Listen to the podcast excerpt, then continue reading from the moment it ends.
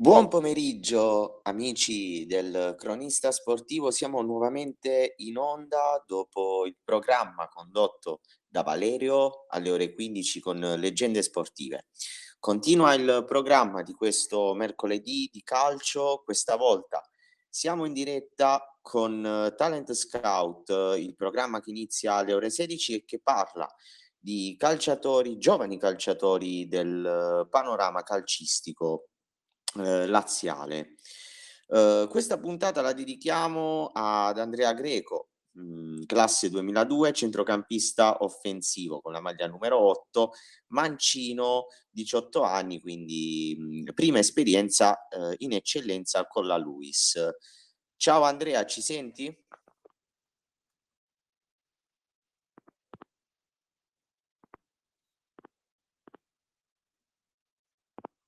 Andrea? Sì, ci senti adesso? Puoi attivare il microfono, Andrea. Ok, ecco. Perfetto. Allora, Andrea, sì, sì, accorgimento ogni volta che rispondere attiva il microfono. Ok. Ogni volta devi ascoltare, poi disattivarlo. Per, Va bene. Una della puntata. E oltre te, eh, e anche manager sono... Eh, eh, sì, dovrebbe entrare, penso. Sì, sì, sì. Eh, lo sto... Lo sto... Ecco, ho, così. Talent Scout dà voce mm, ai giovani calciatori, in sostanza uh, under, che giocano sia in campionati con la prima squadra che della Juniores. E oggi mh, mhmm, ti, ho, ti ho voluto invitare come ospite perché so che sia la prima esperienza in eccellenza, un campionato importante, con la Luis, una squadra che si è fatta strada in questi, in questi anni e che sta disputando anche un buon campionato quest'anno. E io poi ovviamente ho un paio di domande, un po' di curiosità. Inizierei magari a parlare della, della tua carriera. Un po' ci parli eh, della tua esperienza calcistica, quindi anche con altre società prima di arrivare alla Luis e ci parli anche un po' di queste, delle tue sensazioni con, uh, con la maglia della Luis in queste prime partite d'eccellenza. Eh, sì, ho iniziato.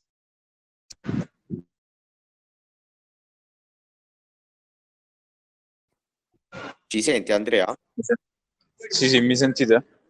Sì, sì, sì, uh, noi ti sentiamo. Poi ok. Sì, ci puoi rispondere. Eh, sì, scusate, sto allora, ho iniziato molto presto a giocare, diciamo, circa a sei anni, mi sembra. E ho iniziato con quelle squadre di zona quindi all'inizio alla Spes Montesacro, poi mi sono spostato al Sansa all'inizio al dopolavoro ferroviario, poi giocavamo al Salaria Sport Village e ci sono stato circa 6-7 anni. E poi sono andato un anno alla Romuglia dove ho giocato poco e fuori ruolo quindi mi ero trovato male e sono tornato all'accademia qua eh, sempre in zona, all'Accademia Calcio Roma, per poi un anno e poi sono venuto qua da Luis. E... Quindi scusa Andrea, uh, sei ritornato alla Luis perché uh, c'è stata la grande eccellenza oppure per questioni veramente logistiche, quindi uh, della zona, la vicinanza, con uh, il centro appunto sportivo? No, no, eh, non è mai stato un problema, anche quando andavo alla Romuglia comunque era un po' di strada, però mh, mm, non, non, sceglievo le squadre in base alla vicinanza. E, mh, mm, comunque era già la seconda volta diciamo che avevo l'occasione per venire a giocare alla Luis, quindi eh, quest'anno, l'anno scorso, quindi ho deciso di fare il provino e sia per avere due opportunità sia calcistica che anche di studi, anche perché ho, ho anche valutato che gli altri campionati magari per il Covid si sarebbero fermati, e come è successo infatti. Certo, no, no, ma poi è stata una scelta comunque coraggiosa e, e, pertinente anche per quanto riguarda il percorso calcistico, perché come hai detto tu, giustamente causa Covid hanno interrotto i campionati come quello di promozione eh, o di prima categoria, poi mh, scendendo fino alla terza, e quindi necessariamente per ricominciare a giocare, quindi a mostrare il proprio valore, migliorare c'era questa necessità anche di, di, abbracciare campionati che ripartivano come l'eccellenza e, e la Serie D. Uh, mi parli un po' della tua esperienza uh, nella Luis, ma soprattutto in queste prime partite di mh, d'eccellenza. Che ambiente hai trovato? Uh, qual, qual, è la tua idea, soprattutto riferendoti appunto agli avversari, ai, le differenze che hai appunto notato anche uh, innanzitutto sono stato accolto molto bene diciamo. E poi ho, ho cominciato a giocare fin da subito quindi mi sono trovato molto bene. E le differenze che ho notato magari sono più negli atteggiamenti non tanto per quanto giochiamo perché mm, magari essere più studiosi rispetto a un altro andare più magari non tutti vanno all'università, non, non rende un giocatore magari meno cattivo, quindi la differenza non era calcistica, ma più magari nel rispetto, forse questo. Certo, no, sono d'accordo, sono dettagli che uh, fanno la differenza, ma mh, mm, dico a livello proprio di avversari, a livello tecnico, hai sentito la differenza con uh, gli altri campionati? Come reputi il campionato d'eccellenza pugliese? Ora può sembrare una domanda fatta a un giocatore navigato con l'esperienza, però sappiamo benissimo che siamo grazie alle prime esperienze ed è giusto anche che mh, inizi a formarti in questi campionati con un livello uh, superiore. Ecco, qual è la tua idea, soprattutto per quanto riguarda gli avversari? Io ho avuto modo di commentare una vostra partita, quella contro il Casalbariera, che arrivava da, da capolista insomma, con tutti i favori del pronostico e poi lì voi avete stravinto e convinto anche a livello del gioco. Ecco, mh, mhmm, un'idea sugli avversari, soprattutto sulla questione tecnica. Um, in generale, differenze tra gli altri campionati, per esempio quello di juniores che facevo l'altro anno, mh, mhmm, ci sono, ma secondo me non sono così così tante, non so, magari eh, sono anche capitato in una, in una situazione particolare mh, mm, a causa del Covid, quindi magari le squadre non sono allenate al meglio, però mh, mm, mi sono sempre trovato bene. Poi sì, mm, la partita contro il Casalbarriera eh, abbiamo giocato molto bene. comunque eh, noi facciamo sempre quel tipo di partite, cerchiamo sempre di di tenere la palla e giocare il più possibile a calcio. Poi certe volte ci riesce, certe volte meno, però la nostra linea è quella.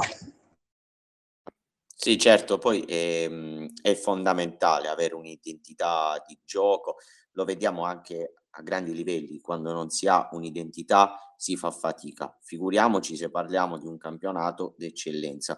Ora Andrea, prima di affrontare altre tematiche, ovviamente, io vorrei presentare agli ascoltatori di Cronista Sportiva, eh, Sportivo anche Luca, eh, che è team manager della Luis da un anno ed è al terzo anno eh, di università, sempre Luis e che appunto ringrazio mh, per la partecipazione. Poi abbiamo avuto anche eh, rapporti nei giorni precedenti, sempre professionali, eh, per quanto riguarda la preparazione delle partite, in sostanza mi ha fornito anche la lista di convocati, quindi e, e, ci tengo a ringraziarlo come persona disponibile.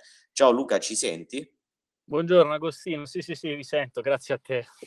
Grazie, allora Luca io ti presento, tu sei un classe 99 giusto? Al terzo anno, come ho detto, e team manager quindi della Luis, da un anno. Ecco, io ti chiederei mh, prima ovviamente di affrontare alcuni temi in, uh, uh, insieme ad Andrea, uh, che ambiente hai trovato e quali sono le tue sensazioni nel ricoprire questo ruolo?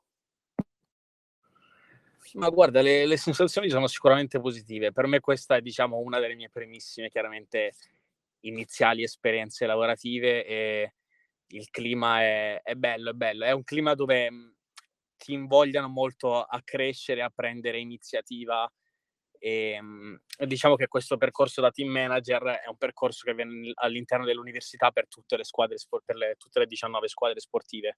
E io ovviamente da, da appassionato di calcio avendo poi fatto un esame lo scorso, lo scorso anno, mi hanno dato la possibilità di fare un colloquio e, e io chiaramente ho, ho mostrato mia, il mio interesse per il calcio, loro mi hanno accolto più che volentieri e, e niente, mi sono trovato subito molto bene. Inizialmente, devo dire, i primi mesi, ovviamente uno cerca, essendo appunto la prima esperienza lavorativa, ti ripeto, di trovare un po' il suo spazio, di capire quali sono le tue responsabilità, quali invece devi ovviamente e, ehm, e, no, però devo dire che mhmm, sempre molto disponibili e, e soprattutto c'è grande passione anche all'interno dell'università. C'è, c'è grande passione chiaramente, oltre che ovviamente un progetto che sia di universitario barra sportivo, ma alla base c'è ovviamente la, la, la passione di tutte le persone che ci lavorano dietro e dei ragazzi in primis. Certo, questo è fondamentale, Luca, avere la passione eh, come in tutte le cose, poi soprattutto nel calcio a questi livelli in cui un ragazzo deve dare sempre il meglio di sé per, uh, per la propria scalata calcistica. Ecco, mh, da appassionato di calcio e anche a livello lavorativo, uh, come hai visto il gruppo squadra, mh, quindi il rapporto tra over, quindi giocatori un po' più di esperienza, e under, e, e soprattutto mh, l'inserimento di Andrea Greco, che immagino che conosci, che è qui, obiettivamente qual è la tua idea appunto su, su questo, su, sul gruppo squadra e sulla situazione under?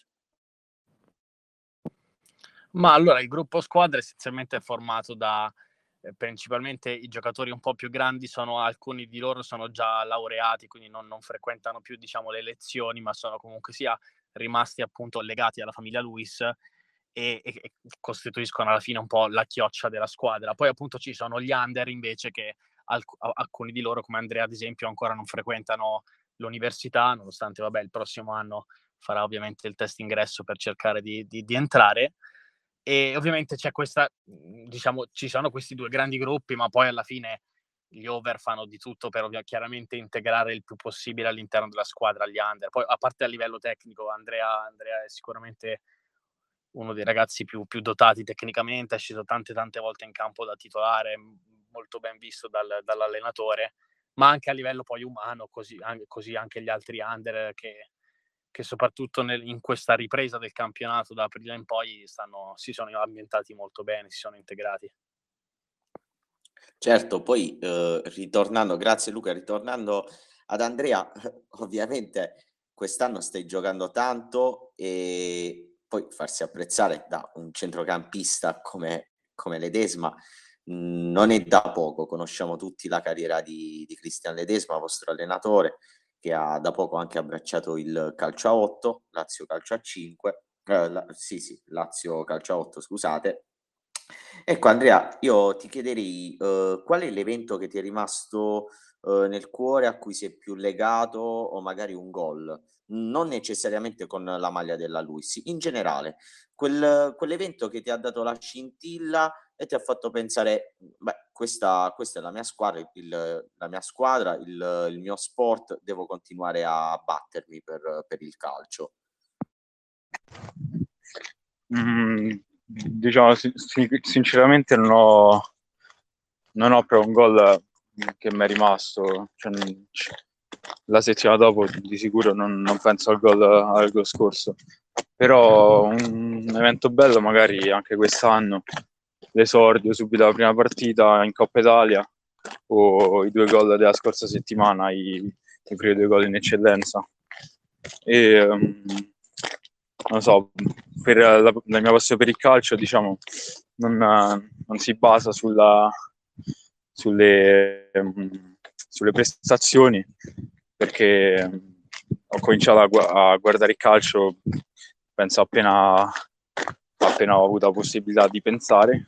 Quindi non so è da 12-13 anni che, che gioco e non ho mai pensato di smettere quindi per ora va bene così.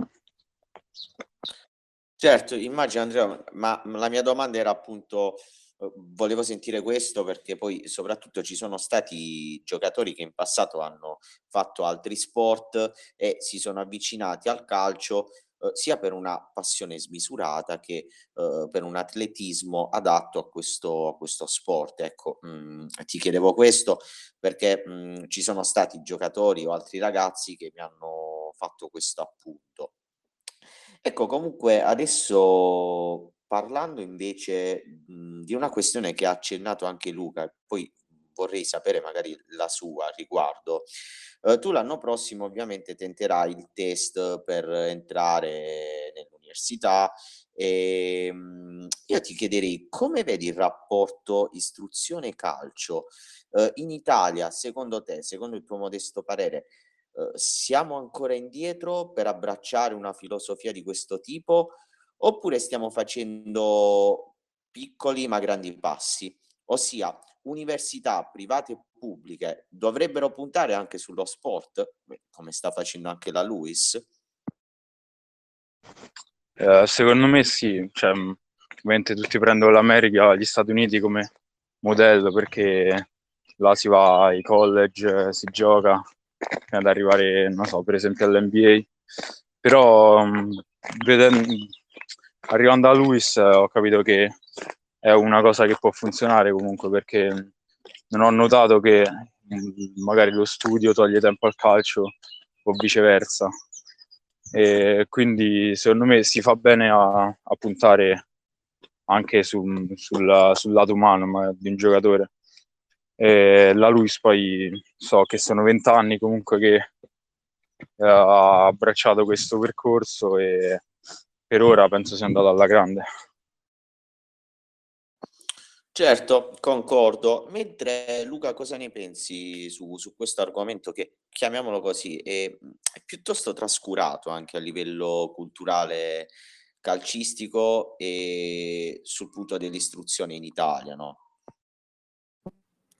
Sì, assu cioè, se ne parla tante, tante volte in università. Io personalmente poi appunto, essendo particolarmente appassionato e dentro l'università partecipando particolarmente a questo tipo di attività o o discussioni che si svolgono anche con eh, dirigenti o professori universitari, appunto riguardo allo sport, sì, si parla molto spesso appunto del fatto che forse in Italia, ma in generale mi sento dire proprio in, gener- in tutta Europa, siamo un po', vediamo un po' con malocchio questo concetto che diciamo che lo, lo sport, l'attività fisica rappresenta un po' lo, lo svago, diciamo semplicemente, sempre quella, quel modo di, di sviare poi da, dallo studio, da responsabilità, cose di questo genere, cosa che invece assolutamente non, non è vero, perché deve essere diciamo al di là poi chiaramente di chi ha possibilità di entrare nel professionismo, ma anche senza entrare nel professionismo è sicuramente un'opportunità, un veicolo per, per crescere a, a, livello di rapporti umani, a livello di,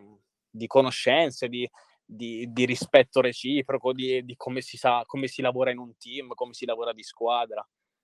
Così come così nell'ambito sia de, de, dei giocatori che sicuramente, così anche poi a livello di appunto eh, iniziative come sono state fatte ad esempio per alcuni studenti come me che hanno fatto, intrapreso il percorso da team manager, che iniziano un po' chiaramente a fare delle, fa, fanno della loro passione, delle prime esperienze lavorative e, e sicuramente è la cosa migliore da fare secondo me. È una bellissima iniziativa per quanto mi riguarda. Sì, certo, poi eh, fare della passione il, mhmm, il proprio lavoro è il sogno di tutti. E ovviamente come, mhmm, come dicevi te, ehm, sono d'accordo, sono d'accordo anche perché, ehm, il calcio, poi io aggiungerei, non è solo, uhm, vita sociale, quindi conoscere tante persone che in qualche modo ti possono aiutare e dare consigli, ma è anche strategia. Da dal calcio uh, si impara tantissimo, si impara a vivere in sostanza per racchiudere un po' tutto.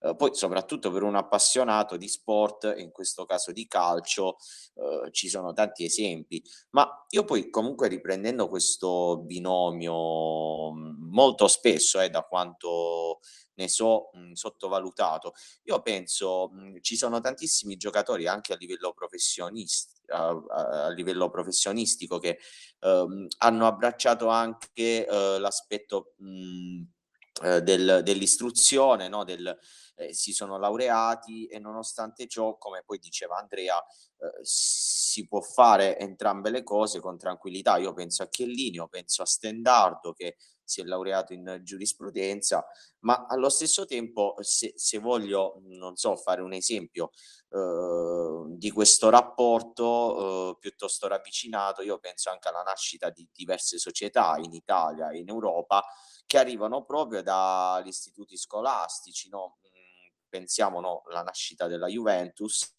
nata grazie a, a degli studenti, eh, quindi in sostanza è, è, una cosa sì che sottovalutiamo, forse siamo a livello di metodologia un pochettino indietro rispetto agli Stati Uniti, no?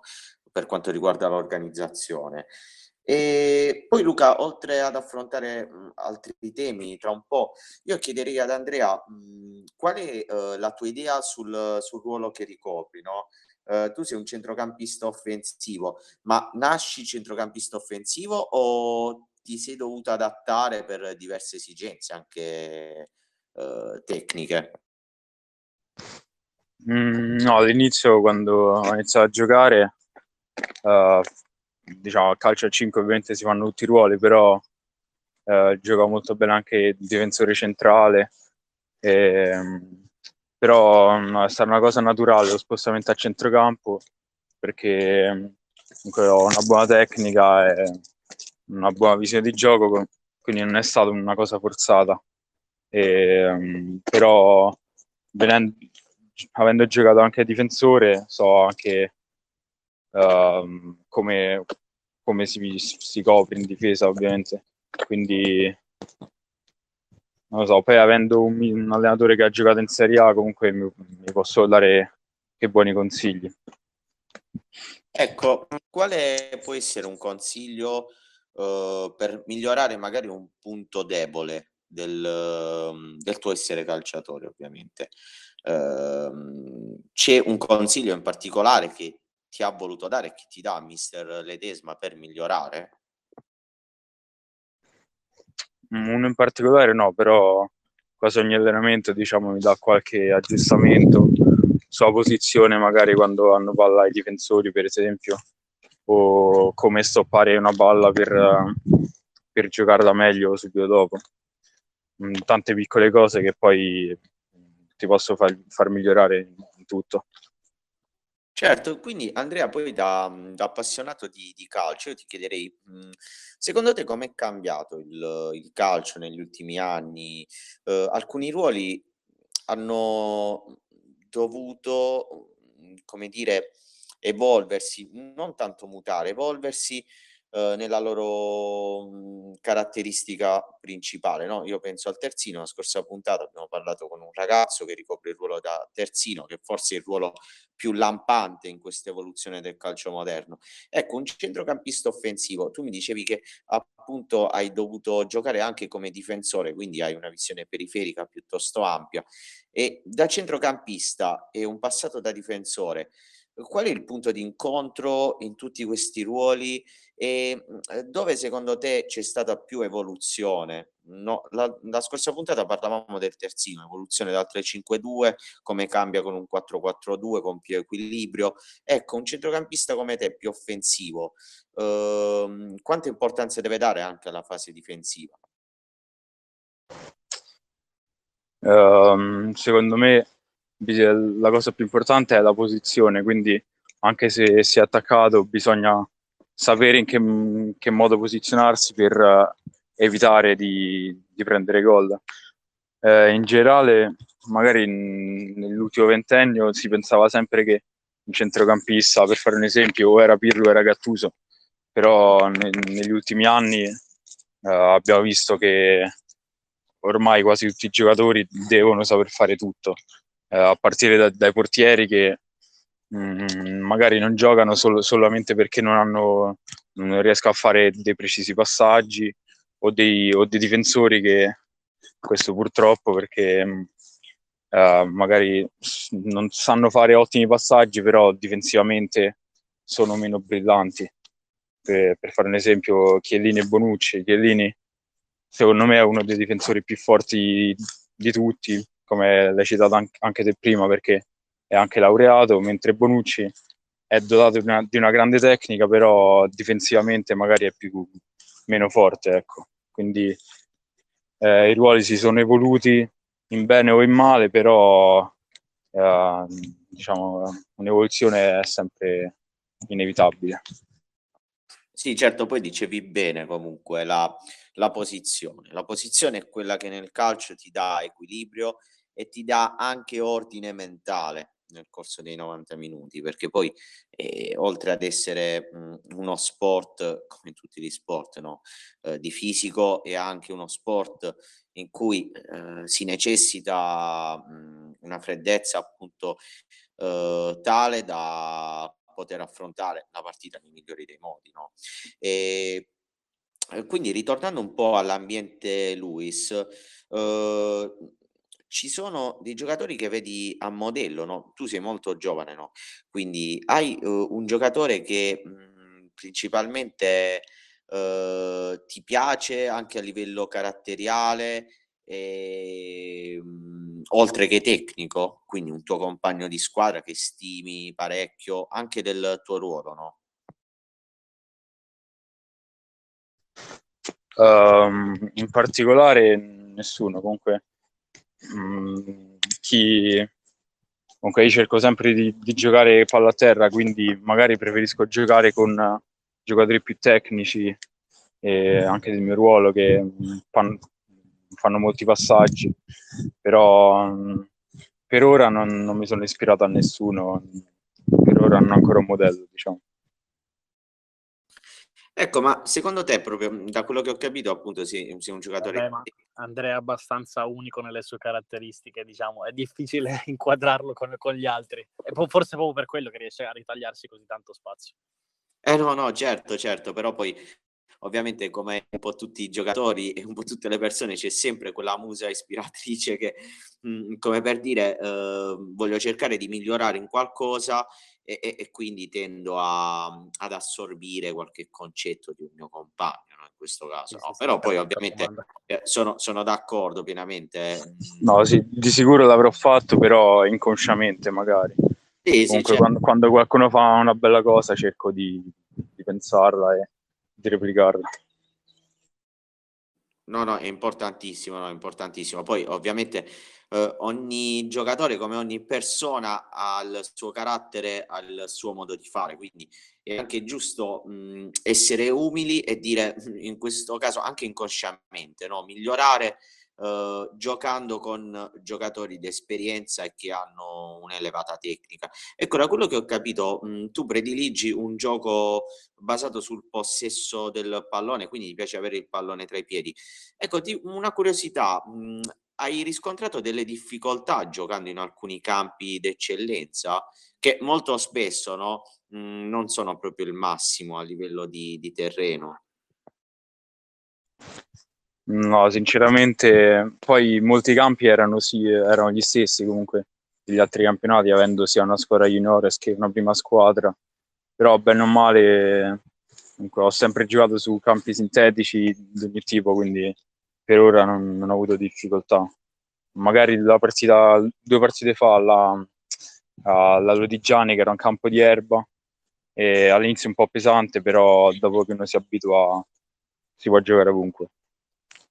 Beh, che poi la partita è andata in completa leggerezza, no? Hai fatto un esempio, una partita pirotecnica, no? 5-4, è stata quella che è terminata 5-4 con l'Atletico Lodigiani, no? Sì, sì. Eh, ecco, eh, quindi pesante, poi diciamo è stato... Vabbè, era battuta. E Luca, in, uh, ritornando un po' al tuo ruolo da team manager, immagino che eh, sia un uh, ruolo piuttosto importante perché uh, dare le giuste comunicazioni, cercare di in qualche modo di mh, dare spinta all'immagine della, della, società calcistica sia una cosa cruciale, mh, se non indispensabile. Ecco, ci parli un po' della tua quotidianità, come quanto, eh, quanto tempo ci dedichi no, al tuo ruolo e soprattutto ci parli di qualcosa in particolare che eh, hai, hai imparato in questo periodo? Ma guarda, essenzialmente appunto, come ti dicevo all'inizio, le, l'università, così come appunto le persone che a stretto contatto lavorano con la squadra di calcio, ti danno, e così c'è sempre stato detto, c'è sempre stato detto, cercate il più possibile di avere un, di avere un impatto, nel senso il, il, ruolo del team manager, così come anche al massimo livello, è un ruolo che ha molto, è molto personale, tra virgolette, nel senso mh, mhmm, si può andare sia dal, dal rapporto con i giocatori, da magari una situazione in cui, non lo so, una tensione, un giocatore, un, un, con il mister, fra compagni, fra cose di questo genere, sia da invece magari aspetti logistici, organizza- organizzazione delle trasferte, cose di questo genere, ossia principalmente penso che la vera, al di là che io appunto sono qui da semplicemente quest'anno, ma penso che la, la, diciamo, l'unicità della mia esperienza alla fine è tutto ciò che ha riguardato quest'anno un po' il Covid, quindi l'organizzazione dei, dei tamponi, del, del, del, del preallenamento, e, prima delle partite, a livello di ambienti, sanificazione, tutto ciò che prevede il protocollo, questo, questo genere di, di, di, di, cose, diciamo, sono state diciamo, un po' la, la, parte più impegnativa.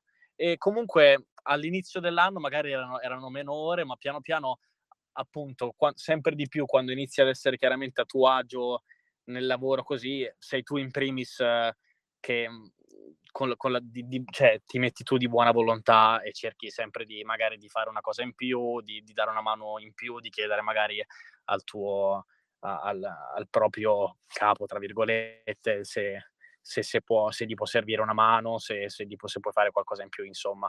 Poi certo, chiaramente ci sono anche gli impegni, soprattutto adesso da domani inizieranno esami e, e cose di questo genere, chiaramente l'università questo lo sa, e però si riesce tutto quanto a inserire bene, a far combaciare abbastanza bene. Ecco, pensi che il tuo ruolo possa influire positivamente nell'ambiente e nel gruppo squadra? Ti faccio un esempio, il, per passare un po' al calcio d'elite, perché molto spesso le grandi società possono essere d'esempio. Il Venezia Calcio, non so se hai seguito eh, tutta la vicenda che da quest'estate ha portato anche ai playoff eh, il, il veneziano. Loro hanno fatto un restauro completo a livello di, eh, di società, incrementando i loro finanziamenti ehm, anche sull'aspetto della comunicazione, che in alcuni casi, in alcuni casi, ti dico, alcune società non considerano come un aspetto importante eh, quindi come un, un, fulcro importante di una società. Ecco, tu pensi che il ruolo del, della comunicazione, eh, quindi dell'essere team manager, possa influire positivamente nel gruppo squadra? Cioè un giocatore può arrivare a pensare di Uh, migliorare anche sotto l'aspetto mentale grazie alle, uh, alle idee, alle, alle, funzioni del team manager o del, dell'addetto stampa. Ma assolutamente, nel senso, io quello che penso personalmente è che alla fine in una squadra al primo, per, al primo posto devono essere messi gli atleti, chiaramente. Quindi quello che si cerca di fare all'interno di una squadra è mettere nelle condizioni migliori di far sì che gli atleti pensino al campo, semplicemente, siano concentrati sull'aspetto tecnico, tattico, fisico del, de, del, de, delle partite, l'aspetto comunque dell'area tecnica sostanzialmente. Tutto ciò che è intorno chiaramente è ciò che è un supporto che si cerca, dare, si cerca di dare a loro e, ehm, in questa ottica e poi ovviamente tutto ciò che c'è a livello di comunicazione intorno secondo me riflette ciò che c'è dietro, riflette quello che è la società e, chiaramente più sono positivi i valori e più, più si cerca di, di nel, nel, trasmetterli si, si, dà un qualcosa in più chiaramente questo è quello che anche immagino l'università e noi in primis, questo è quello che si cerca di fare, chiaramente dare un, un'immagine di, di, di, valori sportivi, di valori eh, di, impegno, di, rispetto, di, questi, questi sono i valori, insomma. Certo, mm, sono, sono d'accordo, sì, sì, sì. E sostanzialmente ritorniamo sempre sui nostri passi, perché anche nelle scorse puntate gli ospiti ci hanno parlato di valori indispensabili eh, in questo sport, quindi eh, mm, tendi ovviamente a confermare questo e a me mm, veramente fa piacere perché eh, penso sempre che lo sport deve essere inteso in questo modo. Ecco Andrea. Poi mh... anche a livello di rapporto con i ragazzi, alla fine quello che magari a volte dall'esterno può sembrare il fatto che a livello di società e cose del genere ci siano diciamo ruoli o uh, si fanno magari rapporti di gerarchia, ma assolutamente non, non è questo il, non è assolutamente cioè, il, il, le cariche, cose di questo, non è questo il, il, rapporto che si instaura, soprattutto in un ambito sportivo, in un ambito di squadra, nel quale alla fine si, si lavora tutti insieme e si cerca appunto di, di mettere, sì, sostanzialmente appunto di mettere nelle migliori condizioni gli atleti e cose di questo genere. Certo, poi è, è un gioco di squadra, come hai detto, è un gioco di collettivo, quindi quando si vince è grazie al collettivo, quando si perde è sempre grazie eh, eh, a causa di, di, un qualcosa che non, fun- non, non, ha funzionato bene nel collettivo, quindi sono, sono pienamente d'accordo. Andrea, ultima battuta, ovviamente prima di concludere questa, questa puntata. Uh, per quanto riguarda le prospettive future, no? Mm, dove ti vedresti uh, sempre nell'ambito calcistico tra un paio di anni? No? Uh, la tua aspirazione è quella di poter ambire al professionismo? Eh, sì, per ora eh, diciamo ancora più speranze nel calcio che nello studio, però mh, mm, alla Luis mi trovo molto bene, quindi Mm, sinceramente non so cosa, dove potrò finire, però alla Luis mi trovo molto bene, quindi penso di voglio fare innanzitutto un buon campionato l'anno prossimo e magari cercare di arrivare ai playoff. Però tra due anni, tre, quattro anni, mm, sinceramente non ci ho ancora pensato. Certo, ma è è giusto che, che, sia così, anche perché poi eh, alle volte bisogna pensare passo passo per poter fare delle giuste valutazioni. Allora Luca, eh, allora Andrea, io vi ringrazio, vi ricordo la scaletta. Mm, Cronista Sportivo presenta il martedì il futsal, parliamo di futsal, il mercoledì è la giornata dedicata al calcio, che appunto in questa giornata ha presentato e solitamente presenta alle ore 12 l'intervista, alle 13 eh, spazio al femminile, al calcio femminile, alle 14 spazio club, un, uh, una rubrica che può interessare tantissimo la Luis, perché tu hai accennato Luca durante uh, degli interventi, mh, mm, mi hai fatto capire un po' la filosofia de- della Luis Calcio, quindi magari uh, ci, in un'altra occasione potremmo organizzare una puntata con Spazio Club in cui mettiamo la lente di ingrandimento sulla società e sul modo di pensare. Alle 15 leggende sportive, eh, alle ore 16 eh, Talent Scout e alle 17, quindi il format successivo a Talent Recap con il recap di appunto tutta la giornata eh, calcistica e ovviamente la puntata la potete recuperare, quindi è facilmente condivisibile e ci trovate su Facebook, Instagram, lo stesso Telegram, la nostra casa per poter dialogare e parlare di calcio e Spotify dove recuperare le puntate. Io vi ringrazio Andrea e Luca, mm, spero che ci sia un Grazie a te di, di, calcio, magari in futuro per degli aggiornamenti a fine campionato, eh, quando volete, quando possiamo, ovviamente, eh, sempre su Cronista Sportivo. Un saluto. Te, Agostino, buon proseguimento e Grazie. buon lavoro. Assolutamente contattiamoci poi per appunto per un ulteriore eventualmente appuntamento.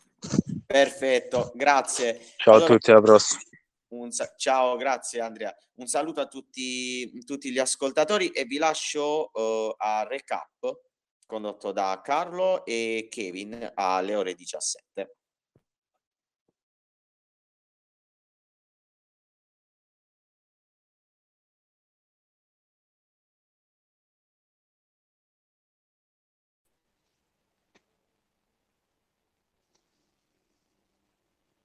Buonasera, gentili ascoltatori, dalla voce di Carlo Bellotti, un caloroso benvenuto a questa nuova puntata di Recap, format con cui analizziamo il meglio della settimana calcistica qui su cronistasportivo.it in diretta Telegram. Quest'oggi sarà una puntata parecchio particolare poiché gli ospiti odierni per vari impegni non interverranno in diretta, ma li abbiamo intervistati e vi, propon- vi proponiamo i contributi audio realizzati per voi. Ma prima di iniziare, riepiloghiamo la situazione dei gironi A, B e C guardando le classifiche. In testa al girone A troviamo il Real Monterotondo con 21 punti, poi Accademi Ladispoli con 16, Cerveteri a 13, Aranova a 12, Boreale Donorione e Civitavecchia con 11 lunghezze, Falcimini a 10, Fiumicino e Ottavia a 9 Vigor per Conti a 3 e chiude il Pomezia con due punti. Il girone B invece vede l'Unipomezia in testa con 19 punti, seguita a stretto giro dalla Lupa Frascati con 18, Anzio con 15, poi Campus Euro e CS Primavera a 11 punti, Astrea con 10, Procalcio Torsapienza e Gaeta a 8, Indomita Pomezia con 7, Falasche Lavinio a 4 e Sporting Gariccia a 2. Il girone C invece ha il Sora in testa con 14 lunghezze, poi Tivoli e V3 Roma Team a 11, Luis, Casalbarriera e Città di Paliano a 9 punti, Audace con 8, Villalba Ocresmoca e Atletico Lodigiani a 7, Atletico Vescovio con 6 e chiude il Città di Anagni con 4 punti. Allora, viste le classifiche eh, introduciamo il primo ospite di oggi. Si tratta di Francesco Grasso, direttore sportivo del Gaeta, e andiamo ad ascoltare allora le parole eh, proprio di Francesco Grasso realizzate, eh, registrate, chiedo scusa, per voi come contributo audio. Grasso, direttore sportivo del Gaeta. Grazie di essere qui con noi, Francesco. Ciao, buonasera a te, grazie, grazie a te dell'invito. Iniziamo a immergerci nella realtà del Gaeta e ci puoi descrivere il vostro ambiente e il rapporto con la città che rappresentate? Sì, guarda, eh, noi abbiamo sostituito, sostituito, tra virgolette, la, quella che è stata sempre la storica società di, di Gaeta, quindi la Polisportiva 1931.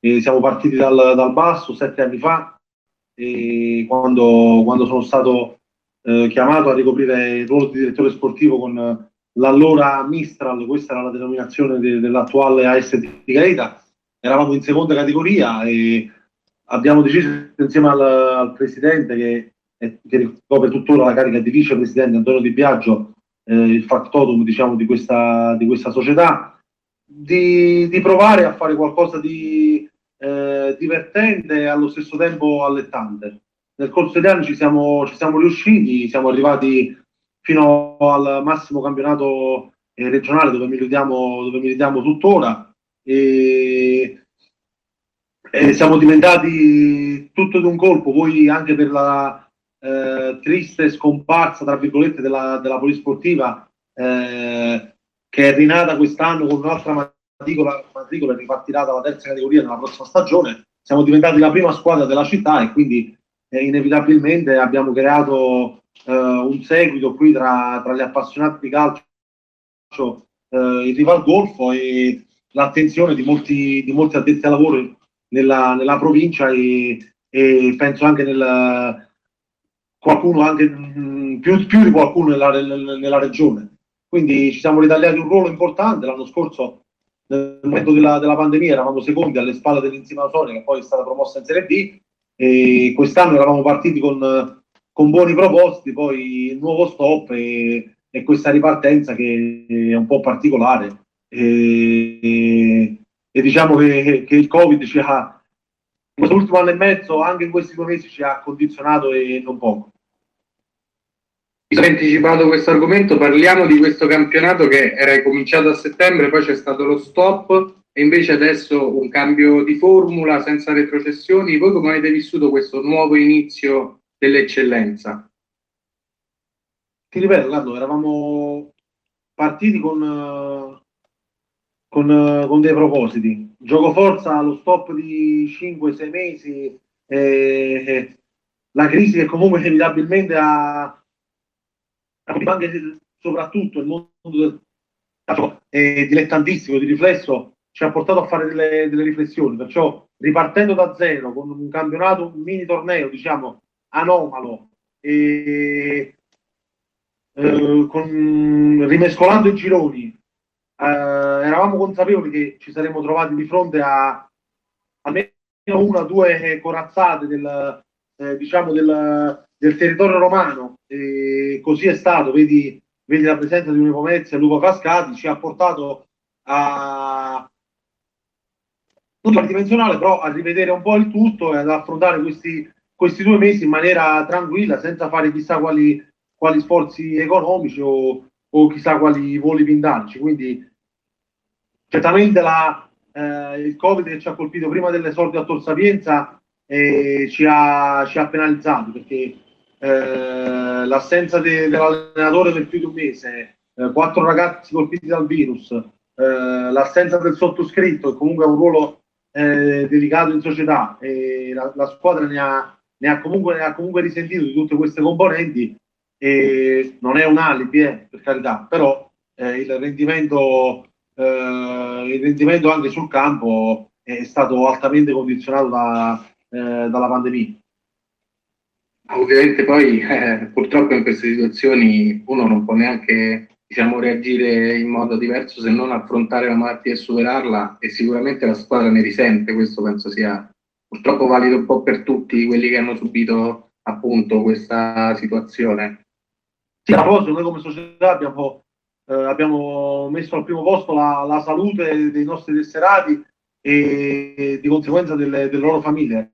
Abbiamo stoppato l'attività per una settimana eh, dopo, la, dopo, la, seconda di campionato, abbiamo, eh, abbiamo, fatto, abbiamo effettuato eh, due giri di tamponi supplementari eh, a nostre spese per, eh, in modo privato per, eh, per, cercare di tutelare la situazione. Alla fine siamo riusciti a, a riprenderla in tempo, ad evitare chissà quali, quali danni e ne siamo ne siamo, ne siamo usciti col passare delle, delle settimane. Questo, questa penso sia la cosa più, più importante. Poi eh, i risultati, quello che è uscito fuori dal campo eh, ci rammarica, però eh, ripeto, la, la, priorità era che, che, tutti i nostri tesserati e i loro cari potessero dormire sonni tranquilli. Immagino le vicende di campo purtroppo passino in secondo piano perché ovviamente l'attenzione poi è tutta lì sulla salute sia dei ragazzi che dello staff. Eh, sì, è un aspetto che abbiamo ritenuto primario. Poi, ripeto, non siamo abituati a, a cercare alibi. La classifica dice che abbiamo 8 punti e siamo nella parte medio-bassa della graduatoria, quindi vuol dire che è quella che, che, attualmente meritiamo. Però cercheremo di dare il massimo in queste ultime tre uscite e, e poi tireremo le somme in, in vista di quella che sarà la prossima stagione. A proposito di ciò, ti volevo chiedere, quest'anno senza retrocessioni vengono anche a mancare magari certe pressioni per le squadre e quindi possono giocare con più tranquillità. Secondo te potremmo considerare questo mini torneo, come l'hai definito tu, una sorta di prova generale in preparazione della prossima stagione? Sì, mancano, mancano motivazioni, mancano stimoli perché eh, è chiaro che chi è riuscito a partire forte, ecco in questo caso, eh, guardando nello specifico girone B, eh, Unico Mezza, Luca Fazcati, lo stesso Anzio Lavinio, lo stesso Anzio, eh, alla fine eh, gioca fino alla fine con, con, un'intensità, con una voglia maggiore rispetto alle altre squadre perché avrà qualcosa da giocarsi, quindi il primo posto che, che, porterà, che porterà tre squadre eh, e poi a sfidarsi tra loro in quel triangolare che consegnerà due posti alla, alla serie maggiore, però eh, sì, l'hai detto tu, è una sorta di, eh, di antipasto, chiamiamolo così, per quella che è la ripartenza prevista, si spera, dopo, eh, dopo l'estate, e è servita anche a noi per fare delle, degli esperimenti, delle, delle azioni per costruire il Gaeta che, che verrà. Abbiamo nominato le prime tre eh, squadre nelle, in, in, classifica nel girone B, che sono ovviamente la Lupa Frascati attualmente prima, poi seconda l'Unipomezia e terza Lazio. Secondo te, eh, che hai avuto modo di affrontare due di queste tre squadre, domani giocherete con, con l'Unipomezia eh, per il recupero, la Lupa Frascati avete affrontato, avete addirittura vinto per 3 a 1 e invece domenica scorsa è arrivata la sconfitta con l'Anzio. Secondo te qual è la squadra favorita per poi andare a giocarsi la promozione? non avendolo ancora affrontata, però leggendo la rosa, la vincita di questa ripartenza, io ti dico senza dubbio l'Unipomezia, perché annovera, annovera giocatori che sono un lusso per la, per la categoria, è allenata da, da un allenatore che, eh, che, con l'eccellenza non, non, c'entra niente, per lui parla, parla il, il, suo curriculum personale. devo dire che l'Anzio, al di là del 5-0 finale, che è pieno anche di nostri demeriti di domenica, mi ha, mi ha ben impressionato. E la Lupo Frascati, eh, l'ho vista in altre circostanze, una squadra ben organizzata, con, con, uh, con, un, equilibrio in tutti, equilibrio in tutti i reparti. E noi con loro abbiamo fatto la, la nostra miglior, uh, miglior prestazione eh, fino a qui e, e diciamo le, le abbiamo anche compromesso, ahimè, la, forse la possibilità di giocarsi tutto fino alla fine, però hanno lo scontro diretto con Ipomezia domenica e vedremo cosa, cosa, ne verrà fuori. Eh, prima però c'è questo recupero di domani a cui noi teniamo particolarmente, soprattutto per, eh, per un orgoglio nostro dei, dei, giocatori, per dimostrare che, eh, che Gaeta non è quella che magari si è vista fino a questo, a questo momento. Sappiamo che eh, siamo sfavoriti nei, nel, nel, pronostico, nel pronostico iniziale, eh, però siamo pronti a prendere gara alla pelle anche eh, domani pomeriggio ad Ardea. E voi, eh, dopo la partita di domani con l'Unipomezia, domenica eh, sconterete il turno di riposo e la giornata dopo, eh, che sarebbe la decima, sarete ospiti ad Astrea. Eh, come state preparando queste due sfide e secondo te il riposo è arrivato al momento giusto o è un, um, un handicap, tra virgolette, in questo momento?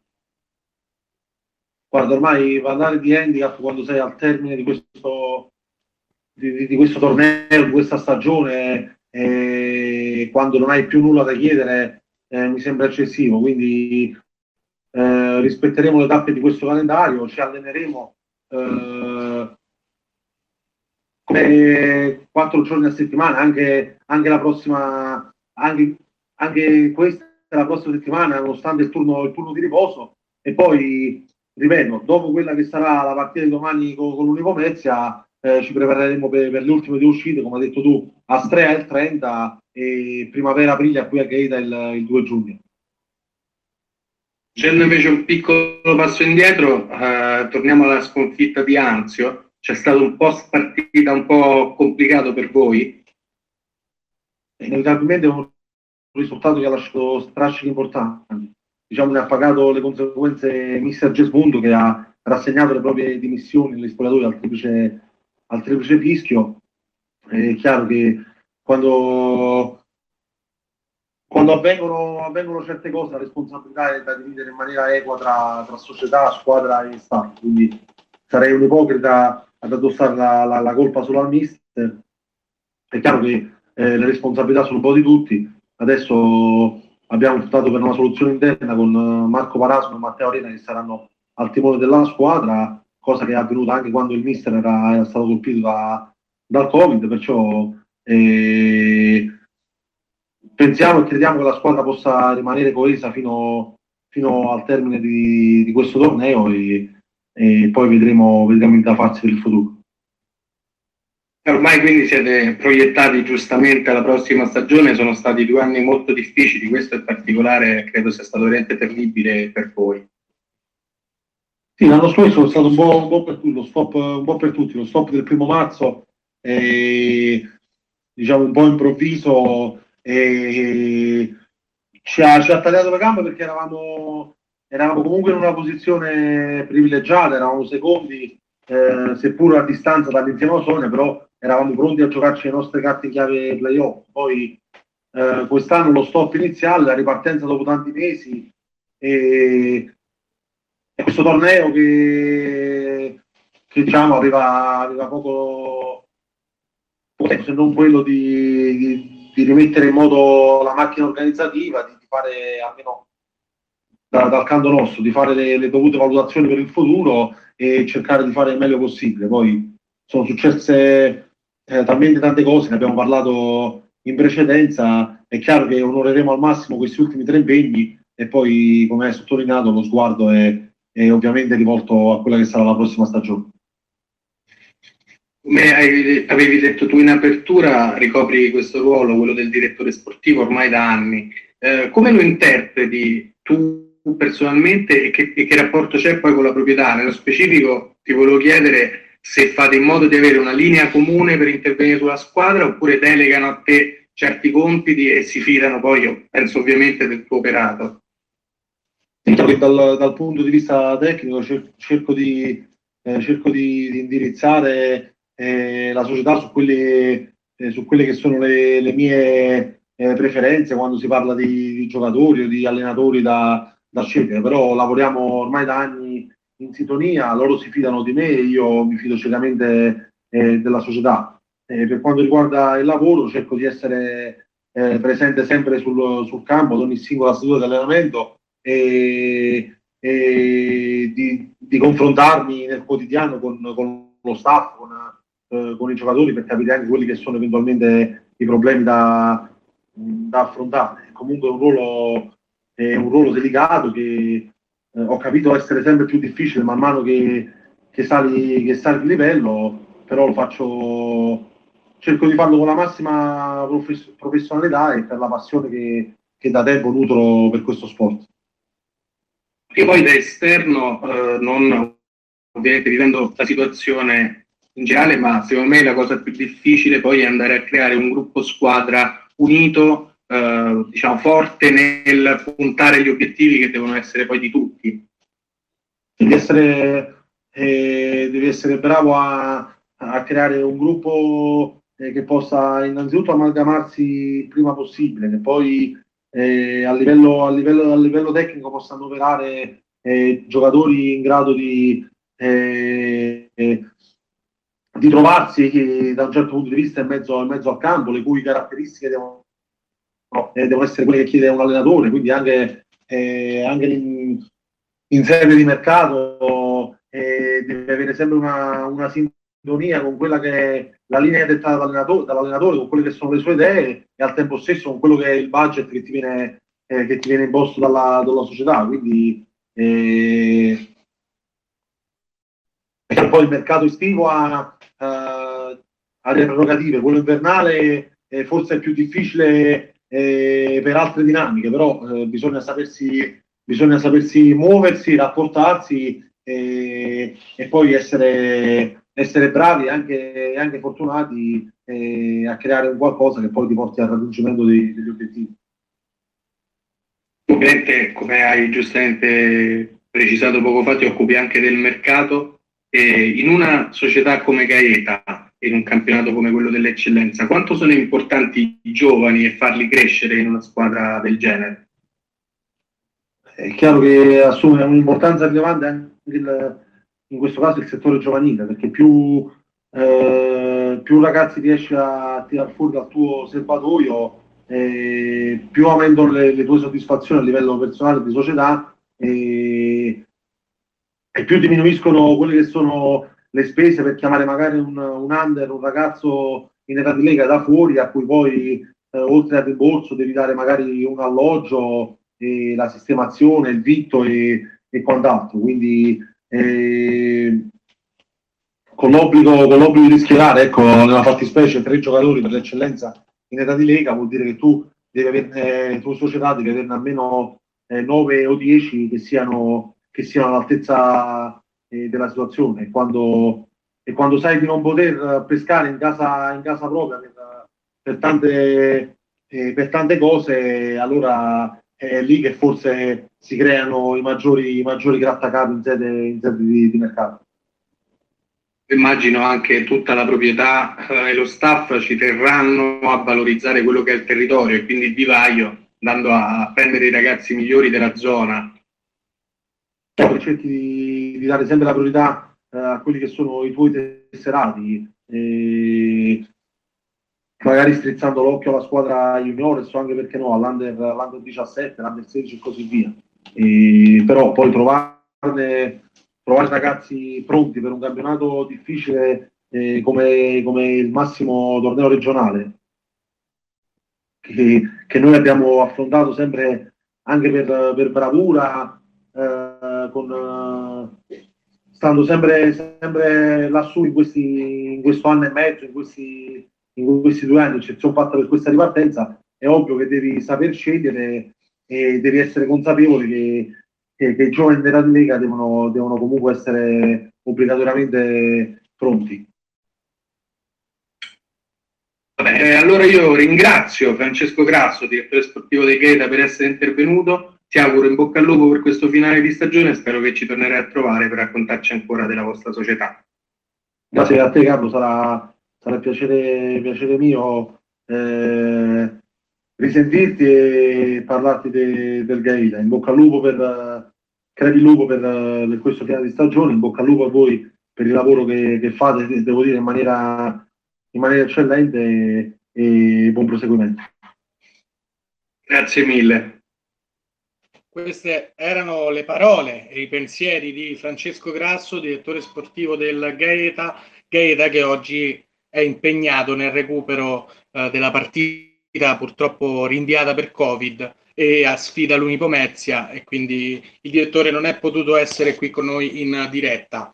E introduciamo subito il secondo ospite odierno, si tratta di Alessandro Visone, centrocampista dell'Academy Ladispoli. Sentiamo allora il contributo audio realizzato proprio con Alessandro Visone. Allora, ci ha raggiunto i nostri microfoni Alessandro Visone, centrocampista in forza all'Academy Radispoli. Benvenuto Alessandro, grazie per essere intervenuto. Grazie a te Carlo, buongiorno. E tu hai nella tua carriera girato abbastanza per l'Italia, mm, ci racconti com'è l'ambiente di Ladispoli? Allora, sicuramente da subito è stato un ambiente molto familiare e sereno Uh, anche con i ragazzi abbiamo creato sin dal ritiro una, un bel gruppo, c'è stata subito una buona unione di intenti, quindi da subito mi sono trovato bene. Ma poi come vivete il rapporto con uh, la, la, vostra città e con i tifosi? Allora, più di qualcuno di noi, magari chi abita alla Dispoli o anche io che mi fermo spesso, sono qui benissimo perché la città comunque è molto carina. E con i tifosi purtroppo quest'anno non, non abbiamo avuto l'occasione di, di conoscerli. Eh, sicuramente, infatti quest'anno è stato piuttosto particolare. Eh, prima l'annullamento del torneo poi la ripresa con un nuovo formato, con regole diverse, senza retrocessioni, anche se a voi non interessa ovviamente. Voi come avete vissuto questa situazione, questo cambio di format? Allora, eh, sicuramente eravamo partiti benissimo alla, alla prima parte di campionato, eh, eravamo spediti verso il primo posto in classifica, tant'è che avevamo vinto lo scontro diretto prima della sospensione e penso che col format normale eravamo tra le favorite, se non uh, la favorita. Col nuovo format uh, è cambiato un pochettino tutto perché essendo solo 10 partite comunque anche il calendario è andato a influire molto. Noi con uh, 6 partite fuori e solo 4 in casa e riposando la prima giornata diciamo che non, non è che ci ha favorito mo- molto il tipo di calendario. Comunque stiamo facendo il massimo e cerchiamo fino all'ultimo di dare battaglia per vincere questo mini girone. Ah, tre, immagino non sia stato facile uh, subire uno stop e poi ricominciare e quindi volevo sapere se avete svolto una nuova preparazione fisica per questo tra virgolette mini torneo. Eh sì, eh, non è stato facile anche perché è stata una cosa anomala, diciamo che non è mai successa e nel momento in cui sapevamo che dovevamo ripartire, comunque con uh, lo staff tecnico abbiamo risvolto una mini preparazione, è stato come riniziare, infatti le prime partite non sono state come avevamo finito cinque mesi prima dello stop. Uh, adesso stiamo vedendo il, la Dispoli simile a quello della prima parte di campionato, perché comunque ci vuole qualche partita prima che tutti gli elementi della squadra ritornano in forma, perché l'allenamento comunque non ti dà quello che ti può dare una partita. Altro non deve essere semplice ricominciare eh, l'attività fisica dopo uno sforzo così lungo Molti, molte squadre hanno parlato anche di infortuni dovuti proprio a questi 4-5 mesi di stop. Eh sì, sì, molti, molti colleghi, molti calciatori hanno subito qualche infortunio perché come ti dicevo, anche se ti tieni in allenamento, comunque la partita ti dà uno sforzo fisico, emozioni, eh, diciamo è completamente diverso dall'allenamento, quindi sì, molti magari hanno avuto problemi nel ripartire, però almeno per quanto riguarda la nostra squadra non ci sono stati diciamo infortuni particolari, solo qualche affaticamento come è normale che sia. ricordiamo anche ai nostri gentili ascoltatori che voi attualmente siete al secondo posto in classifica con 16 punti. Prima stavi dicendo che appunto nella prima parte di campionato eravate andati bene, quindi voi siete partiti con l'obiettivo comunque di provare a vincere questo nuovo campionato? Sì, noi eravamo partiti con l'obiettivo di, di vincere anche questo mini torneo. Sicuramente non sarà facile perché adesso siamo secondi a meno 5 dal Real Monte Rotondo Scalo, ma proveremo fino all'ultimo a prenderci questa prima posizione. Poi uh, ci vorrà anche un po' di fortuna e vediamo, vediamo che succede. Hai ricordato giustamente tu, davanti a voi a 21 punti c'è il Real Monterotondo Scalo che da osservatore esterno sta disputando un campionato veramente perfetto. Ha fatto 7 vittorie su 7 e sembra inarrestabile, ma secondo te è proprio una corazzata come la descrivono i numeri o c'è un insieme di fattori che l'hanno portata poi a fare questi risultati? Sicuramente è un'ottima squadra perché vincere sette partite non è mai facile.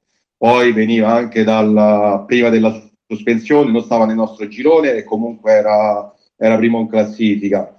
È un'ottima squadra. A differenza nostra hanno avuto anche un calendario un pochettino più facile, definiamolo così, perché noi magari siamo andati a affrontare il Pomezia che stava nel pieno delle forze, quando sono andati loro invece già molti calciatori del Pomezia si erano allontanati perché magari non credevano più nella possibile vittoria.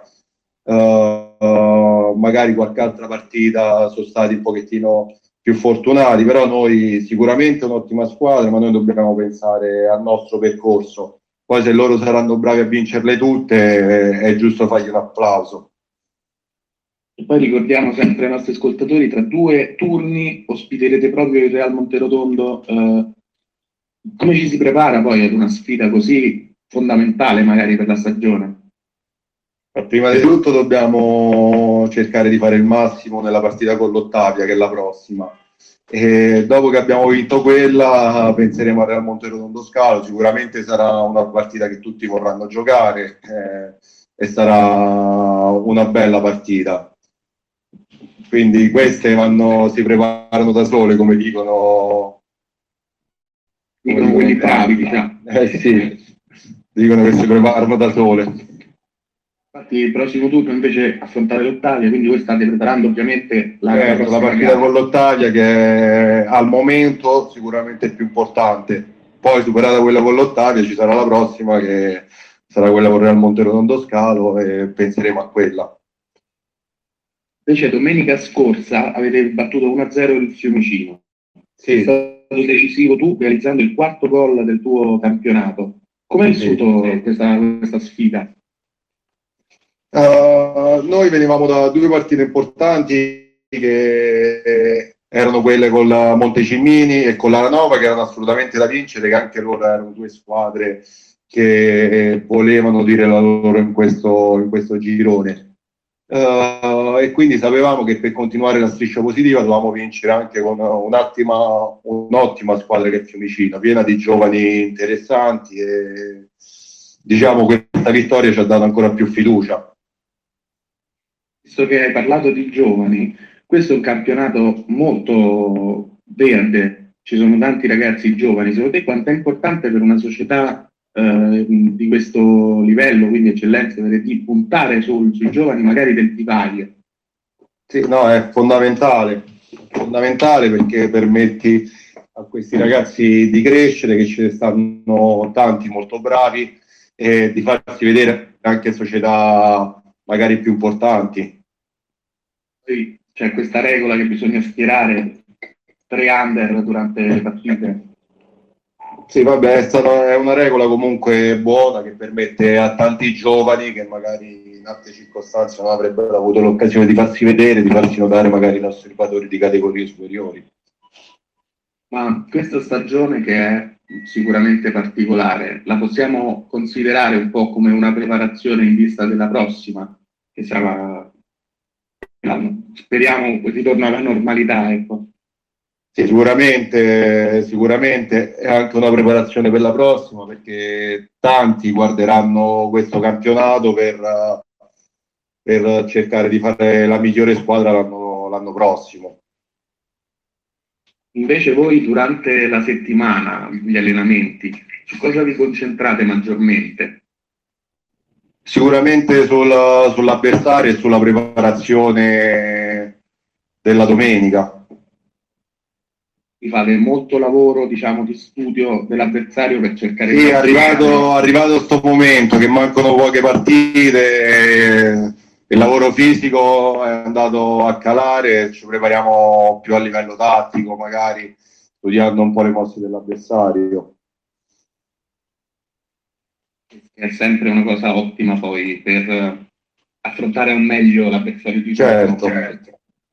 E invece parliamo un po' di questo biennio purtroppo segnato dalla pandemia di Covid-19. Tu come l'hai vissuto questo periodo e sia a livello diciamo di giocatore professionista, eh, di atleta, sia a livello personale?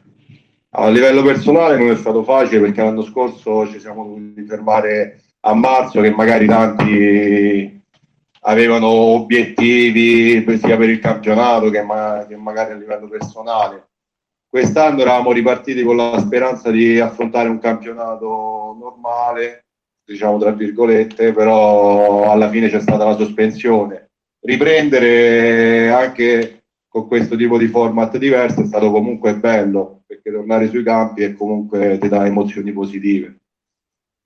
E poi immagino per voi, non, voi non, vede, non vedevate l'ora appunto di tornare a toccare i campi del gioco. Sì, infatti quando abbiamo avuto la notizia è stato un sospiro di sollievo, non vedevamo l'ora e, e di provare a vincere questo campionato che adesso a tre giornate dalla fine siamo comunque ancora vivi, diciamo, ancora ci possiamo, ci possiamo riuscire. Invece tu sei un centrocampista e nel calcio moderno questo ruolo si modifica spessissimo. Tu come pensi di interpretarlo? Come un centrocampista di impostazione o uno che a cui piace, visto che segni anche fare gol, a cui piace inserirsi e andare in rete? Uh, diciamo provo a fare un po' tutte e due le fasi, a volte mi esce meglio, a volte meno bene, però provo a fare tutto, diciamo, sia un po' impostare che dare una mano in fase difensiva alla squadra poi quando, quando c'è possibilità e uno riesce a fare anche qualche gol è meglio. Se dovessi scegliere qualche giocatore diciamo, che ti ispira o che comunque ti piace particolarmente, chi sarebbe? Beh, non, eh, che giocatori che mi piacciono ce ne stanno tanti, poi magari pure quando ero più ragazzo, uh, di giocatori magari che hanno smesso ce ne stanno tanti. A me piaceva Uh, anche lo stesso, parliamo di un italiano, di De Rossi, mi piaceva molto. Uh, è un giocatore, diciamo, che al quale in, per qualche caratteristica con, con le dovute proporzioni mi, mi, ci posso rivedere. Quindi forza in campo, carattere e anche una buona tecnica, presumo. Sì, sì, diciamo così, con le dovute proporzioni, sì. E allora io ringrazio Alessandro Visone, centrocampista dell'Accademia Dispoli, per essere intervenuto. Grazie Alessandro per il gruppo. E... Grazie mille Carlo. Un abbraccio. Grazie. Ciao ciao. ciao, ciao. Abbiamo ascoltato anche le parole di... Siamo qui in compagnia di... Scusa, scusa, è stato un piccolo problema tecnico. Dicevo, queste sono, sono, le parole di Alessandro Visone, giocatore dell'Academy La Dispoli. Allora noi invece andiamo a introdurre il terzo ospite di oggi. Eh, si tratta di Francesco Russo, allenatore del Polisportiva Città di Paliano, che abbiamo come sempre intervistato per voi. Ecco il contributo audio eh, realizzato appunto con Francesco Russo. Eccoci, siamo collegati con Francesco Russo, allenatore del Polisportiva Città di Paliano. Benvenuto mister, grazie del tempo che ci concede. Grazie a voi per l'invito e ben trovati.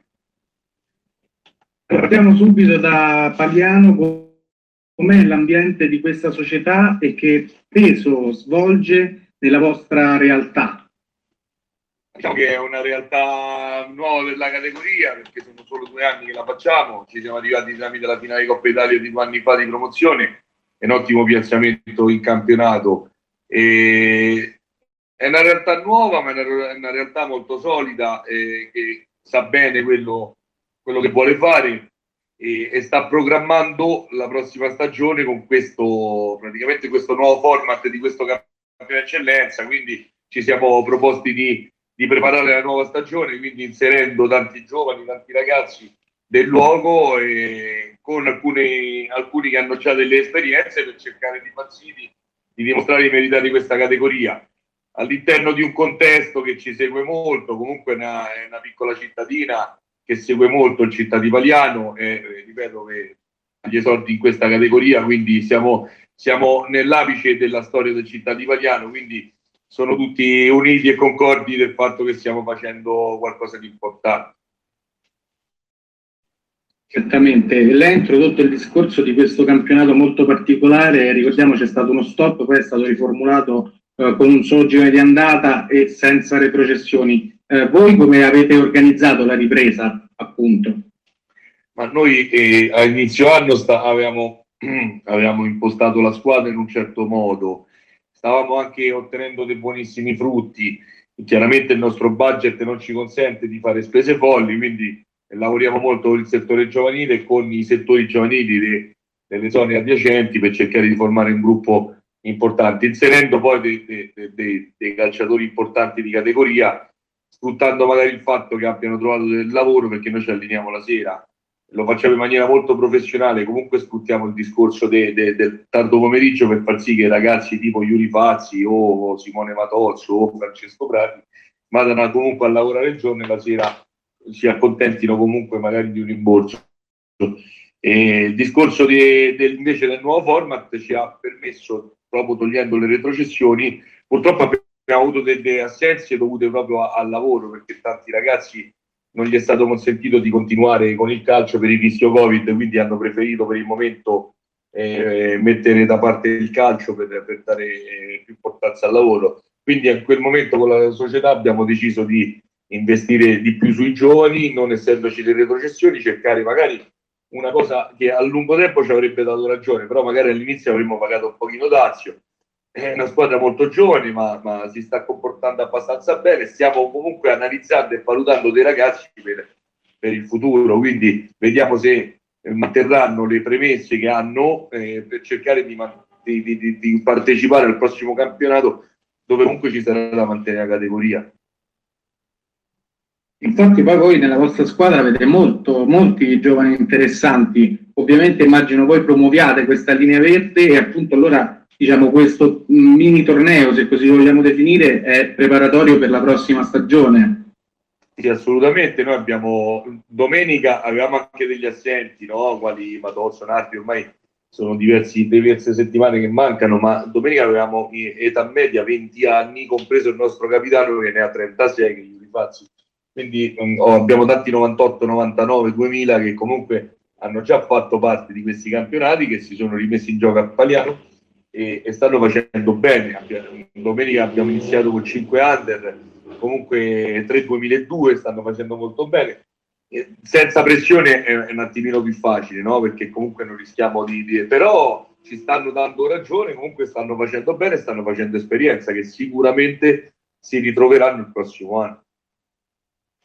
Visto che ha parlato della scorsa domenica, voi venite da due ottimi risultati perché due turni fa avete battuto 3-2 il V3 Roma Team che attualmente è terzo in campionato e invece appunto domenica la vittoria in casa della Luis per 2-1. E pensa che in queste due partite avete mostrato il vero volto della squadra di Città di Paliano?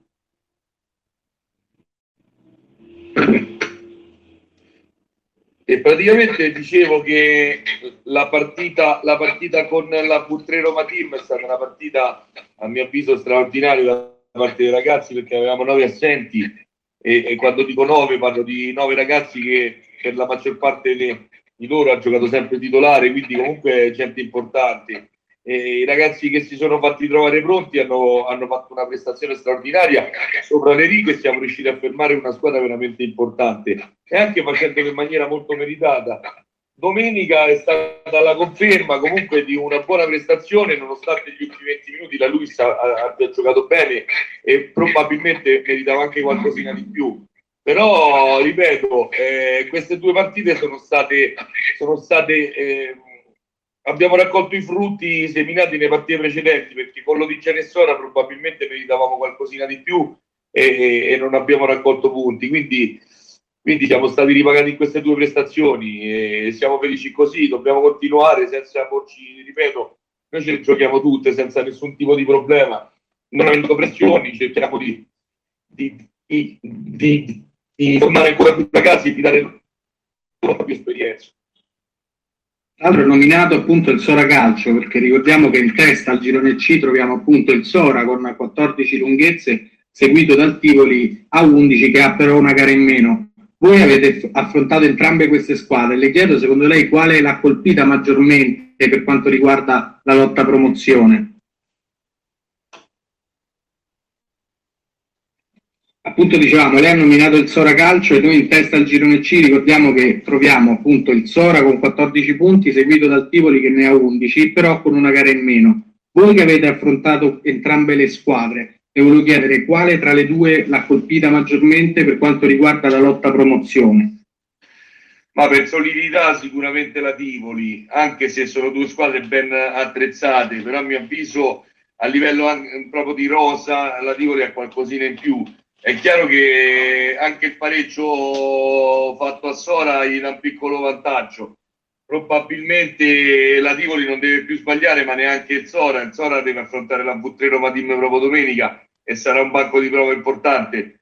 Poi entrambe dovranno affrontare la Nagni e sarà una lotta, sarà una bella lotta. A mio avviso la Tivoli ha qualcosina in più, come organico però, non nell'11, come organico. Ok, tra l'altro ricordo che il V3 Roma Team attualmente al terzo posto ha però una gara in più avendo giocato sette partite. E invece, dato che poco, poco fa abbiamo parlato di assenze, le chiedo come avete vissuto sia lei che i suoi ragazzi questo biennio all'insegna purtroppo del Covid-19 e come ha cambiato la vostra quotidianità? Ma l'abbiamo vissuta male, molto male, perché comunque eh, il fatto di non poter eh, stare insieme per diversi mesi già, già è un grosso problema. Per noi fare calcio significa stare insieme, fare sport significa, significa vita per noi, non vorrei essere retorico. Quindi già il fatto che ci sia mancato tutto ciò è stato difficile.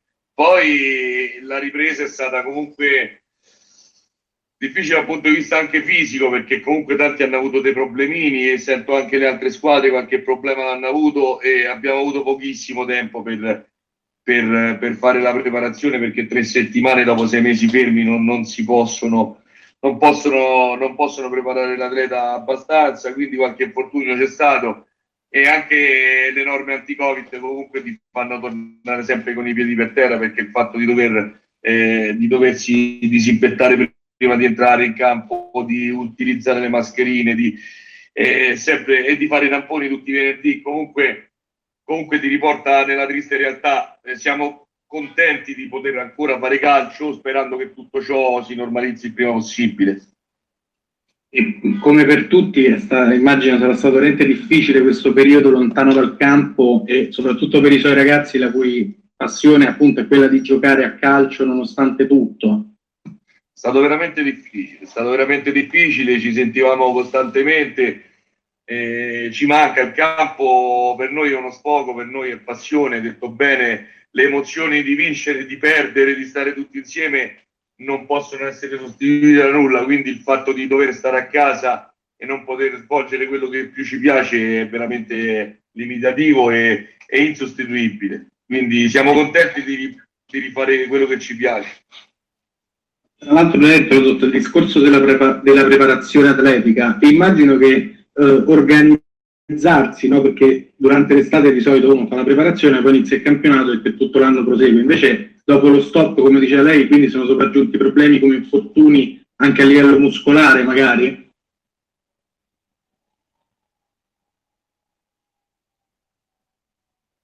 Assolutamente, perché comunque è stata una sosta eh, lunghissima dopo cinque settimane che già giocavamo e, e, dopo una preparazione. Quindi comunque quindi è stato difficile proprio a livello fisico sopperire a tutto questo tante squadre hanno continuato magari a fare qualcosa, noi avevamo l'impianto chiuso, quindi, quindi siamo tornati a, ad allenarci dopo cinque mesi di, di, sosta sostanzialmente, quindi tre mesi per preparare la prima gara di, di campionato non è stato semplice, tre settimane.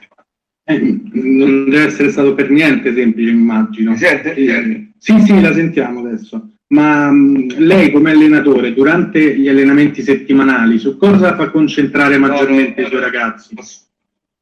Mi state? Ah, scusi, scusi, prego. Assolutamente. Dico, lei durante la settimana su cosa fa concentrare maggiormente i suoi ragazzi in allenamento? Ma noi, noi abbiamo, noi abbiamo, noi, noi la, la settimana, preparare la partita della settimana successiva, noi dividiamo l'allenamento in meno uno che sarebbe il martedì perché noi comunque oggi andiamo a fare scarico e parliamo della partita precedente e analizziamo gli errori. Da domani sarà, sarà più 3, più 2, più 1 per l'avvicinamento alla partita di domenica, quindi si divide in due sessioni. E cercheremo di preparare la partita al meglio, quindi anche a livello fisico, perché poi il martedì si fa scarico, dal mercoledì si comincia il lavoro di nuovo, fino ad arrivare al venerdì pomeriggio dove facciamo, dove facciamo la rifinitura, qualora non, non, non, non avessimo raggiunto l'apice facciamo il sabato mattina. E tra l'altro appunto ricordiamo anche ai gentili ascoltatori che voi nel prossimo turno, che sarà il nono, ospiterete l'Audace che ultimamente ha espresso un buon calcio e viene da due bei risultati. Lei che gara si aspetta dai suoi ragazzi? Ma io mi aspetto, ripeto, di dare seguito a quello che di buono già stanno facendo i ragazzi, senza pressione. Affronteremo una squadra che conosciamo bene, eh, consideri che io sono di Genazzano, quindi comunque eh, la città è la squadra del mio paese, l'ho anche allenata in eccellenza il primo anno, quindi comunque c'è anche aria di derby, ma questo non toglie comunque lo spirito che deve essere quello del divertimento, di cercare di migliorare gli errori fatti anche domenica, cercare di migliorarsi costantemente e quotidianamente senza l'assillo del risultato, ma cercare di ottenerlo ad ogni costo. Quindi dovremmo cercare di avere quel tipo di obiettivo senza farsene una malattia, quindi cercare di costruire durante questa settimana i presupposti per fare una gara importante che dia seguito anche alle due vittorie consecutive. Dopo che loro comunque domani affronteranno la Tivoli nell'infrasettimanale, perché hanno recupero. Sì, domani giocano il recupero appunto con la Tivoli. Eh, dando uno sguardo un po' più in generale al calcio moderno, ormai gli allenatori sono sempre più dei motivatori Secondo lei quanto è importante lavorare sulla mentalità di un determinato gruppo? Secondo me bisogna lavorare sull'autostima. il ragazzo deve sentirsi importante in qualsiasi tipo di ruolo abbia all'interno del gruppo deve sentirsi importante. Eh, secondo me la, la, qualità di un allenatore, indipendentemente dal discorso tecnico-tattico, che poi è fondamentale, ma deve avere questo tipo di, di rapporto con i ragazzi, cioè eh, ma perché deve crederci prima, prima l'allenatore, cioè eh, veramente rendere tutti importanti all'interno di un gruppo, perché poi alla fine del campionato, alla fine di un percorso, tutti avranno dato il massimo, si raggiunge l'obiettivo. eh, è fondamentale farli credere in loro stessi. Tante volte ci sono del, de, de, dei periodi dove gira male, dove uno magari è meno in condizione, è proprio lì che bisogna assolutamente rialzare l'asticella e cercare di motivare, motivare il ragazzo. Poi, a mio avviso, il calcio è anche divertimento. Io voglio vedere gente che sorrida al campo, non che rida, ma che sorrida e che si, e che si alleni con, con la voglia di farlo e di stare bene anche all'interno di un gruppo. Fatto questo si riesce a lavorare bene anche quando si acquista credibilità da parte dei ragazzi, poi si riesce anche ad, ad, ad imporre, tra virgolette, i propri principi di gioco, le proprie, le proprie caratteristiche tecnico-tattiche, però prima di questo bisogna lavorare sul gruppo, altrimenti non ti segue e diventa un problema. Ma poi tra l'altro appunto lei eh, lavorando con molti giovani immagino eh, assume anche un po' un ruolo di educatore eh, per farli eh, magari andare d'accordo o comunque collaborare proprio per arrivare all'obiettivo finale che è quello di tutti, di tutta la squadra. Assolutamente, l'obiettivo finale deve essere assolutamente eh, l'unico comune denominatore. E poi l'aiuto ce l'ho anche da parte dei, dei, dei ragazzi, eh, dei 4-5 ragazzi più grandi che andiamo eh, certosamente a cercare eh, con delle caratteristiche di leader che comunque all'interno del gruppo non facciano eh, coloro che si mettono in disparte ma cerchino di, di, integrare anche il ragazzo che gioca meno oppure comunque impartire delle, dei, piccoli, dei, dei piccoli consigli che poi possono essere utili in futuro. Quindi sono ragazzi che collaborano moltissimo e, e, soprattutto riescono a tirar fuori il meglio da, da, da, ragazzi che magari hanno meno esperienza, ma io vedo proprio miglioramenti costanti, che è la cosa che mi piace di più no? in, un, in un gruppo, quando vedi i ragazzi che migliorano costantemente, quella è veramente la medicina migliore per creare un gruppo importante. Poi ovviamente la fiducia, no? anche il miglioramento diciamo, generale spinge magari anche chi gioca un po' meno a dire ok, allora se miglioro poi avrò la mia chance, potrò giocare, potrò farmi vedere. È fondamentale, è fondamentale, cioè, bisogna sottolineare miglioramenti che poi spesso sono evidenti e bisogna assolutamente poi mantenere le cose che si dicono a inizio anno, perché io ho sempre detto che il campo parla, se un ragazzo merita deve giocare, se un ragazzo entra un quarto d'ora e fa bene la volta dopo giocherà titolare e poi bisogna saperlo mantenere. Eh, io domenica, dopo la prestazione brillante di mercoledì, ho, ho, inserito tre ragazzi che erano subentrati e li ho fatti giocare titolari, ma non perché sono bravo, ma perché hanno meritato. E questo all'interno di un gruppo poi dopo, dopo si sente, si sente e acquisti, acquisti credibilità da parte del gruppo. E, e se ottieni quello, poi il ragazzo è disposto a darti qualcosina in più.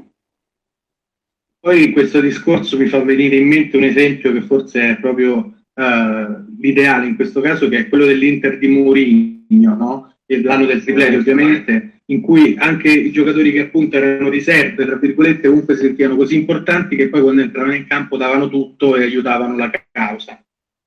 Ma è fondamentale, poi nel calcio moderno con i cinque cambi bisogna, bisogna veramente parlare di rosa e non più dell'11, no? perché le differenze si fanno proprio con i cambi e se, se, un gruppo riesce a capirlo veramente si sente importante. Ci sono ragazzi che in mezz'ora riescono a, a ribaltare una partita a, a, spaccarla no? Si dice il Gerco quindi bisogna creare il proprio spazio all'interno di un gruppo con le proprie caratteristiche. Magari c'è chi subentrando non rende e chi subentrando magari riesce a determinare. Quindi quando all'interno di un gruppo prima parlavo ognuno deve ritagliarsi il proprio spazio ma è fondamentale proprio in questi termini. Se i ragazzi si sentono tutti coinvolti per un unico obiettivo, alla fine eh, sicuramente il risultato si raggiunge. Poi sia esso la salvezza, sia esso poi bisogna vedere anche le caratteristiche che abbiamo e anche l'avversario, no? Però è fondamentale, io dico sempre che bisogna fare la prestazione. E, e io dopo Sora ero soddisfatto, abbiamo perso 2-1, io sono entrato in spogliatoio e ho detto bravo, domenica dopo, dopo che abbiamo vinto 2-1 non ero completamente soddisfatto degli ultimi 20 minuti. Cioè, eh, secondo me, l'allenatore deve comunque uscire dal risultato. Il risultato deve guardare la prestazione, poi è normale, verrà giudicato per i risultati, e questo è poco ma è sicuro. Però per crescere bene, per lavorare bene, bisogna guardare la prestazione non, non tenendo, cioè, tenendo comunque conto della, dell'avversario, perché è fondamentale. Noi eh, è uno sport di squadra, ma si gioca contro un'altra squadra. Se io gioco contro la Tivoli ho delle attese, se gioco una squadra di pari grado cerco, di, di, di, cerco altre risposte, quindi bisogna anche valutare assolutamente l'avversario. E anche immagino saper leggere no? sia la situazione propria che quella degli avversari in vista di una sfida. Questo suo concetto credo sia molto interessante. Per noi è fondamentale, noi con il mio staff, anche se siamo in eccellenza, ma anche grazie agli organi di stampa come voi, si riesce a vedere l'avversario, noi lo studiamo, lo sezioniamo, facciamo sedute video, ma non, questo non perché dobbiamo chissà stravolgere no? eh, il mondo dei dilettanti, ci piace farlo, però secondo me eh, l'allenatore deve dare le monetine da poter spendere ai propri calciatori. Io do le monetine, io devo mettere in condizione il mio calciatore di conoscere l'avversario e di, di, di rispettarlo, non, te, non, temerlo, ma rispettarlo. Io non ho mai bleffato con i miei ragazzi. Se gioco contro un centravanti di valore assoluto, quale De Vincenzi, che sta alla Luis, io dico che è un centravanti di valore assoluto. Non posso bleffare dicendo no, ma no, non è forte. Io ti dico che è fortissimo, no che è forte, però ti dico come è forte e come si muove. Poi è chiaro che ci, sa, ci sono dei limiti, no? Perché comunque ognuno di noi può ragionare storta, poi c'è il, c'è il fattore eh, avversario, se si inventa una giocata fa il gol, pazienza, noi si è inventato una giocata ha preso il calcio di rigore, comunque ci sta, eh, l'incognita c'è, è, è la bellezza del calcio, però noi cerchiamo di preparare tutto ciò che si può preparare per dare monetine da spendere ai nostri calciatori e poi dopo sono loro gli assoluti protagonisti in mezzo al campo. Dato che ha parlato di tattica, le chiedo brevemente eh, quanto peso dà appunto allo studio della tattica, anche se si tratta di un, un gruppo di ragazzi, no? Comunque immagino studierete delle situazioni che non so sui calci piazzati. Assolutamente, noi eh, allora, per me, io ripeto, il sistema di gioco lo fanno i calciatori. Cosa intendo in questo? Eh, I giocatori più in forma io devo cercare di metterli in campo e il sistema di gioco si fa da... Poi che io possa avere magari nel 3-5-2 il mio cavallo di battaglia perché ho vinto qualche campionato con quel sistema di gioco, ma semplicemente perché avevo dei calciatori adatti a quel tipo di sistema di gioco bisogna fare buon viso al cattivo gioco. Secondo me i principi di gioco sono fondamentali, non il sistema. Quindi se io, eh, se a me piace un certo tipo di, di, di possesso palla, se mi piace l'uscita da, dal basso o l'uscita dall'alto in determinati esiti, la pressione alta in determinati momenti della gara o a tendistiche in altri momenti della gara, i principi sono fondamentali e non cambiano in funzione del sistema di gioco. Gli interpreti cambiano, quindi se io eh, faccio un sistema 3-5-2 e metto esterno uno che ha propensioni offensive, sicuramente sarà un sistema è un 3-5-2 offensivo, se metto due terzini mi cambia.